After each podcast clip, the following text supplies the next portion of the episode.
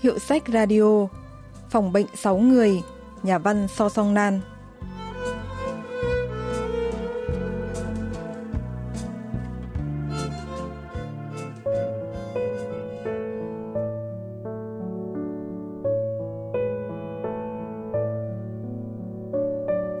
Chuyện ngắn Phòng bệnh 6 người của nhà văn So Song nan xuất bản năm 2012. Chuyện lấy bối cảnh một căn phòng bệnh viện có 6 bệnh nhân, một người bị gãy xương đòn vì tai nạn giao thông, một người phụ nữ ngoài 50 bị viêm dạ dày, một phụ nữ tầm 60 mắc chứng biếng ăn sau khi chồng mất. Son Ye nằm viện dài ngày vì tai nạn giao thông. Hai cụ già được đặt nội khí quản và ăn uống qua đường mũi. Có thêm hai người là Yong Sun và Kim chăm sóc cho hai cụ. Như vậy là phòng bệnh có tất cả 8 người. Tuy không bị gãy xương, nhưng Son Ye bị đau tay, chân, lưng sau một vụ tai nạn giao thông. Cô bán đồ ăn phụ kèm cơm ở gần bệnh viện, nên sau khi nghe trần bệnh mỗi sáng xong, cô sẽ ra ngoài. Gần đến giờ ăn tối mới quay trở lại phòng bệnh. Son Ye sởi lời, thân thiện với tất cả mọi người, đặc biệt là rất quan tâm tới những hộ lý. Hơn 9 giờ tối hôm qua, cô còn gói một túi bánh đậu xanh rán và thịt xiên nướng đem đến chia cho những hộ lý.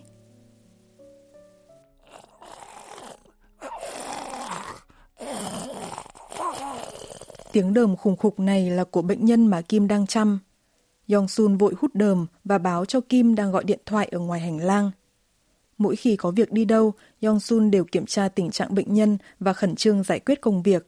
Nhưng Kim thì lúc nào cũng bình trần như vậy. Kim rất hay vắng mặt lâu, lúc thì đi tắm, lúc thì giặt rũ, lúc thì gọi điện. Yong Sun coi việc giúp Kim như là đóng thêm bảo hiểm để đề phòng trường hợp bất chắc xảy ra.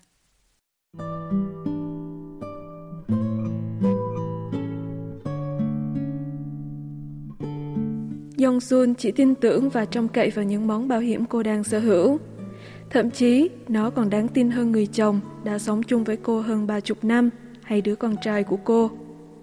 Nếu được đi học và có tính cách hoạt bát hơn, Yong Sun sẽ trở thành nhân viên tư vấn bảo hiểm thay vì đi chăm sóc người bệnh 24 trên 24 giờ như hiện nay. Tuy không thể làm nhân viên tư vấn bảo hiểm, nhưng Yong Sun có thể dễ dàng mua bảo hiểm. Chồng Yong Sun là bảo vệ chung cư. Anh không hài lòng khi thấy hạng mục bảo hiểm vợ mua ngày càng nhiều. Tiền anh kiếm được sau khi trả tiền thuê nhà, tiền điện nước, tiền mua thức ăn và nhu yếu phẩm thì chẳng còn đồng nào. Anh muốn Yong Sun tiết kiệm những đồng tiền chắc chiêu được từ việc chăm sóc bệnh nhân. Với anh, mua bảo hiểm chẳng khác gì nấu cháo cho chó. Đành là có thể nhận được bồi thường hàng chục nghìn won một lúc. Nhưng nếu cơ thể khỏe mạnh, không bị ung thư, thì số tiền mồ hôi nước mắt đó khác gì bị ăn cướp. Anh không biết Yong Sun đã mua bao nhiêu loại bảo hiểm. Anh không tài nào hiểu nổi tại sao Yong Sun lại bị ám ảnh bởi bảo hiểm như vậy. Chúng chẳng khác gì những mẫu giấy vệ sinh. Dù có tìm được thì cũng chẳng thể dùng trong trường hợp khẩn cấp. Đúng là công việc chỉ có thể tranh thủ chợp mắt trên giường phụ rồi túc trực 24 trên 24 giờ bên người bệnh không dễ dàng gì. Nhưng với Yong Sun thì đôi khi ở bệnh viện còn thoải mái hơn ở nhà. Căn nhà của cô là phòng đơn, bé bằng lòng bàn tay, lại bị chiếm dụng bởi người chồng bị đuổi việc một năm trước và anh con trai đã ly hôn giờ phải sống nhờ bố mẹ và là kẻ mang lịch sử tín dụng xấu. Vậy là Yong Sun chọn nghề hộ lý túc trực 24 trên 24, vừa kiếm tiền lại vừa có chỗ ngủ.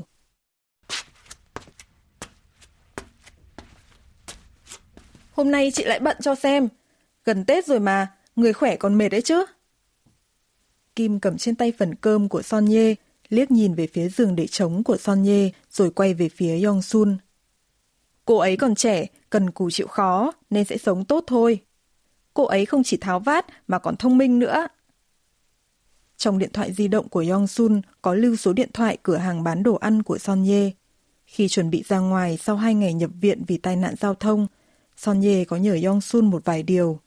Nếu có người đến thăm thì đừng nói cô ra khỏi viện và lặng lẽ ra ngoài gọi điện thoại, rồi hãy nói là cô đang tập vật lý trị liệu và sẽ quay lại bệnh viện sớm Yong Sun rất ngạc nhiên trước cách xử lý thông minh, tỉ mỉ của Son Ye.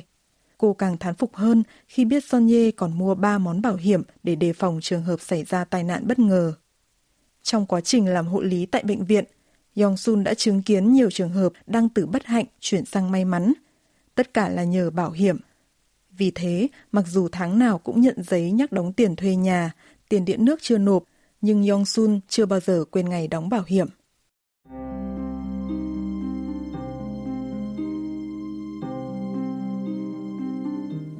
Yong Sun lôi điện thoại di động trong chiếc túi nhỏ ra.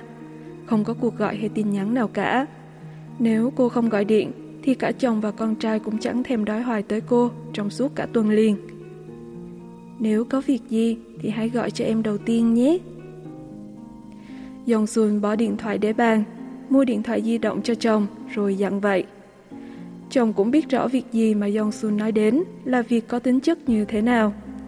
Có thể lý do chồng không gọi điện thoại là vì cái việc gì mà Dòng Xuân nói đến vẫn chưa xảy ra. Để có được may mắn thì đầu tiên phải có bất hạnh. Và muốn xui rủi xảy ra thì phải giảm thời gian chôn chân ở nhà. Bệnh viện nơi Yong Sun làm việc khó có thể nói là có điều kiện tốt. Suốt 3 tháng vừa qua, Yong Sun chưa được chạm chân xuống đất thực sự. Cô như bị giam trong phòng bệnh 6 giường này, chỉ di chuyển qua lại từ nhà vệ sinh đến khu rửa bát đĩa. Nhà phê bình văn học Chon Soyoung giải thích về lý do Yong Sun mơ về bất hạnh để đổi đời.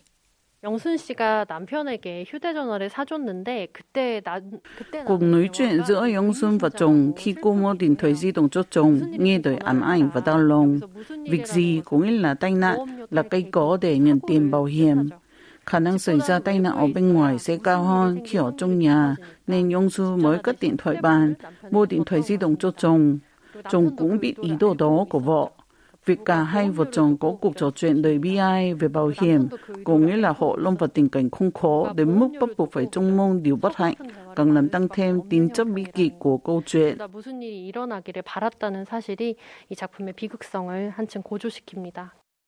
Một bệnh nhân bị tai nạn giao thông đã xuất viện nên thừa một giường trống. Yong Sun nhìn về phía chiếc giường ấy rồi suy tư hồi lâu. Cô tưởng tượng ra cảnh mình không phải là hội lý, mà là một bệnh nhân đang nằm trên chiếc giường đó.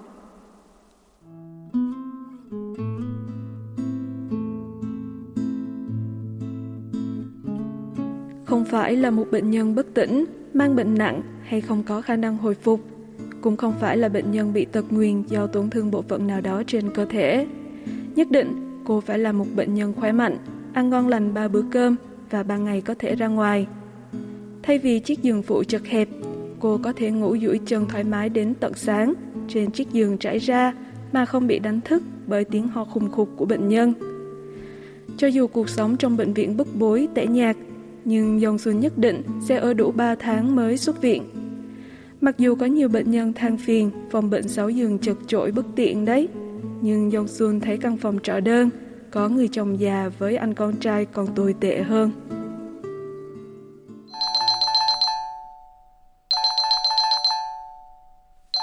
Đang mải nhìn chiếc giường trống và chìm đắm trong dòng suy tưởng, thì tiếng chuông điện thoại khiến Yong Sun giật mình.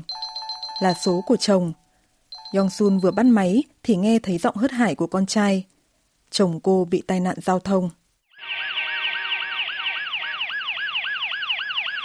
Qua điện thoại, cô nghe thấy cả tiếng còi xe ô tô, tiếng còi xe cấp cứu, hình như đang ở giữa đường. Con trai dục cô mau đến bệnh viện rồi tắt máy. Yong Sun liếc nhìn cụ già cô đang nhận chăm rồi chạy ra khỏi phòng bệnh. Một người đàn ông mặc áo phao đi ngang qua Yong Sun và bước vào phòng 304. Đó là một khuôn mặt quen thuộc. Cô không thể nhớ ngay ra đó là ai. Nhưng rõ ràng anh ta không phải là người nhà của bệnh nhân. Yong Sun mở cửa phòng tắm. Kim đang mặc quần áo, giật mình nhìn cô. Tôi có việc gấp, trong hộ tôi một tiếng nhé.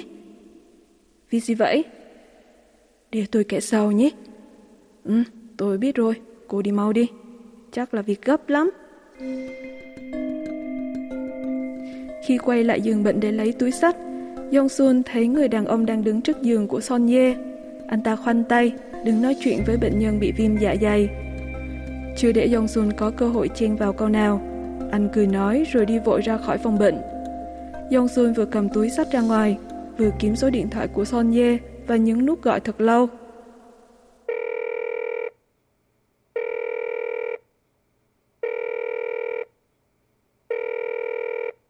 Chuông đổ nhiều lần, nhưng Son Ye không nghe máy. Yong Sun thử gọi lại nhưng vẫn thế. Rõ ràng không phải lỗi của Yong Sun khi một người đàn ông đến đúng vào lúc Son Ye không có mặt ở bệnh viện. Cái xui của Yong Sun chỉ là khi chạm mặt người đàn ông ở cửa, cô không nhận ra anh ta là nhân viên của công ty bảo hiểm. Vì không dặn trước bệnh nhân viêm dạ dày cũng là lỗi thiếu sót của Son Ye. Vừa hoang mang ra khỏi bệnh viện, Yong Sun vừa cố gọi cho Son Ye hai cuộc, nhưng cô đều không bắt máy. Đó là phép lịch sự khi Yong Sun được nhận thay cơm và đồ ăn nhẹ của bệnh viện. Yong Sun gọi cho con trai để hỏi địa chỉ bệnh viện nơi chồng đang cấp cứu, nhưng con không bắt máy. Cô vừa đi men theo đường xe chạy, vừa cố gọi cho con trai.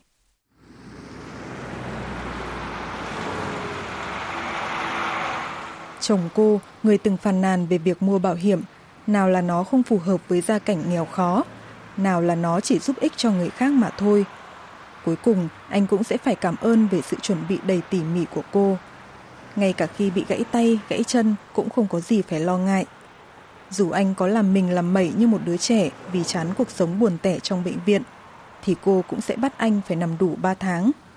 Người chồng vốn không có số hưởng, suốt 60 năm cũng chỉ toàn gặp chuyện đen đủi, cuối cùng cũng có thể nhờ cô mà đổi đời. Bang Minho, giáo sư khoa ngữ văn trường Đại học Seoul, phân tích về suy nghĩ của Yong Sun khi đối mặt với tai nạn của chồng.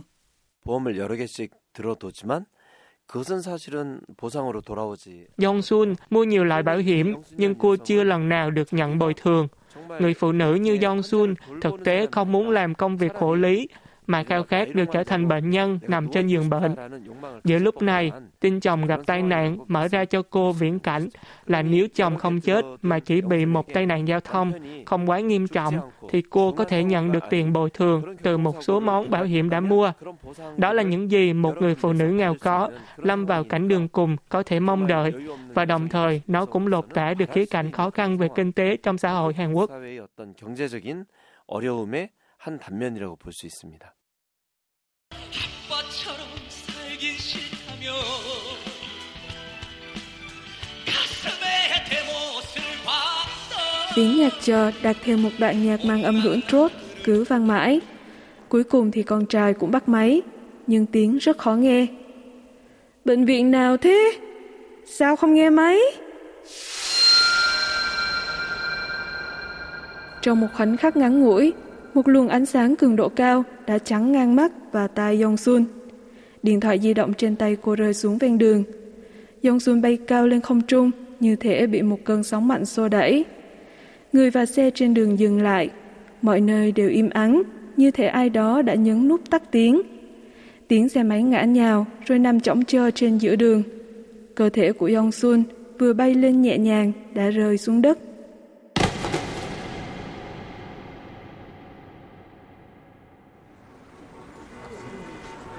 Con phố vốn vắng lặng như một bức tranh, ngay lập tức bị bao trùm bởi tiếng ồn. Ô tô lại bấm còi chạy vội. Mọi người xung quanh chiếc xe máy bị lật và bàn tán xôn xao.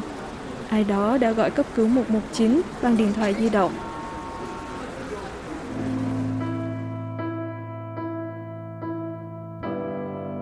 Dòng Xuân đang nằm, mắt nhìn vào không trung. Một thứ gì đó ấm áp ướt đẫm đầu và cổ, đang dần chảy xuống phía dưới. Không cần người chăm sóc, con trai cô đang rỗi việc, nằm không ở nhà, giờ sẽ bắt đầu bận rộn. Xe cấp cứu và xe cảnh sát đến.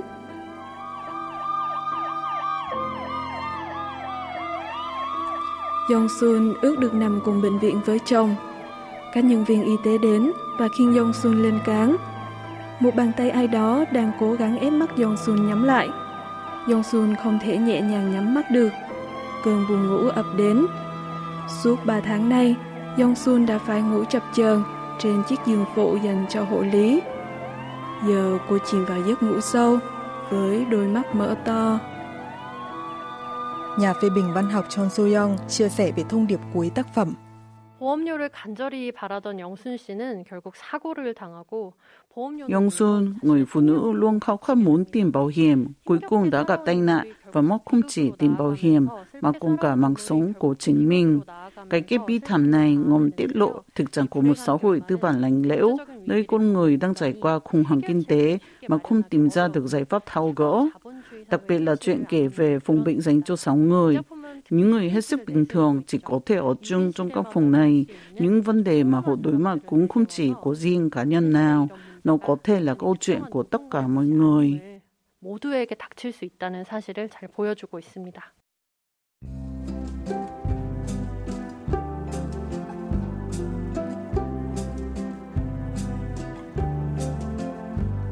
Các bạn vừa tìm hiểu chuyện ngắn Phòng bệnh 6 người của nhà văn So Song Nan. Chuyên mục Hiệu sách Radio xin kết thúc tại đây. Xin hẹn gặp lại các bạn vào thứ ba tuần sau.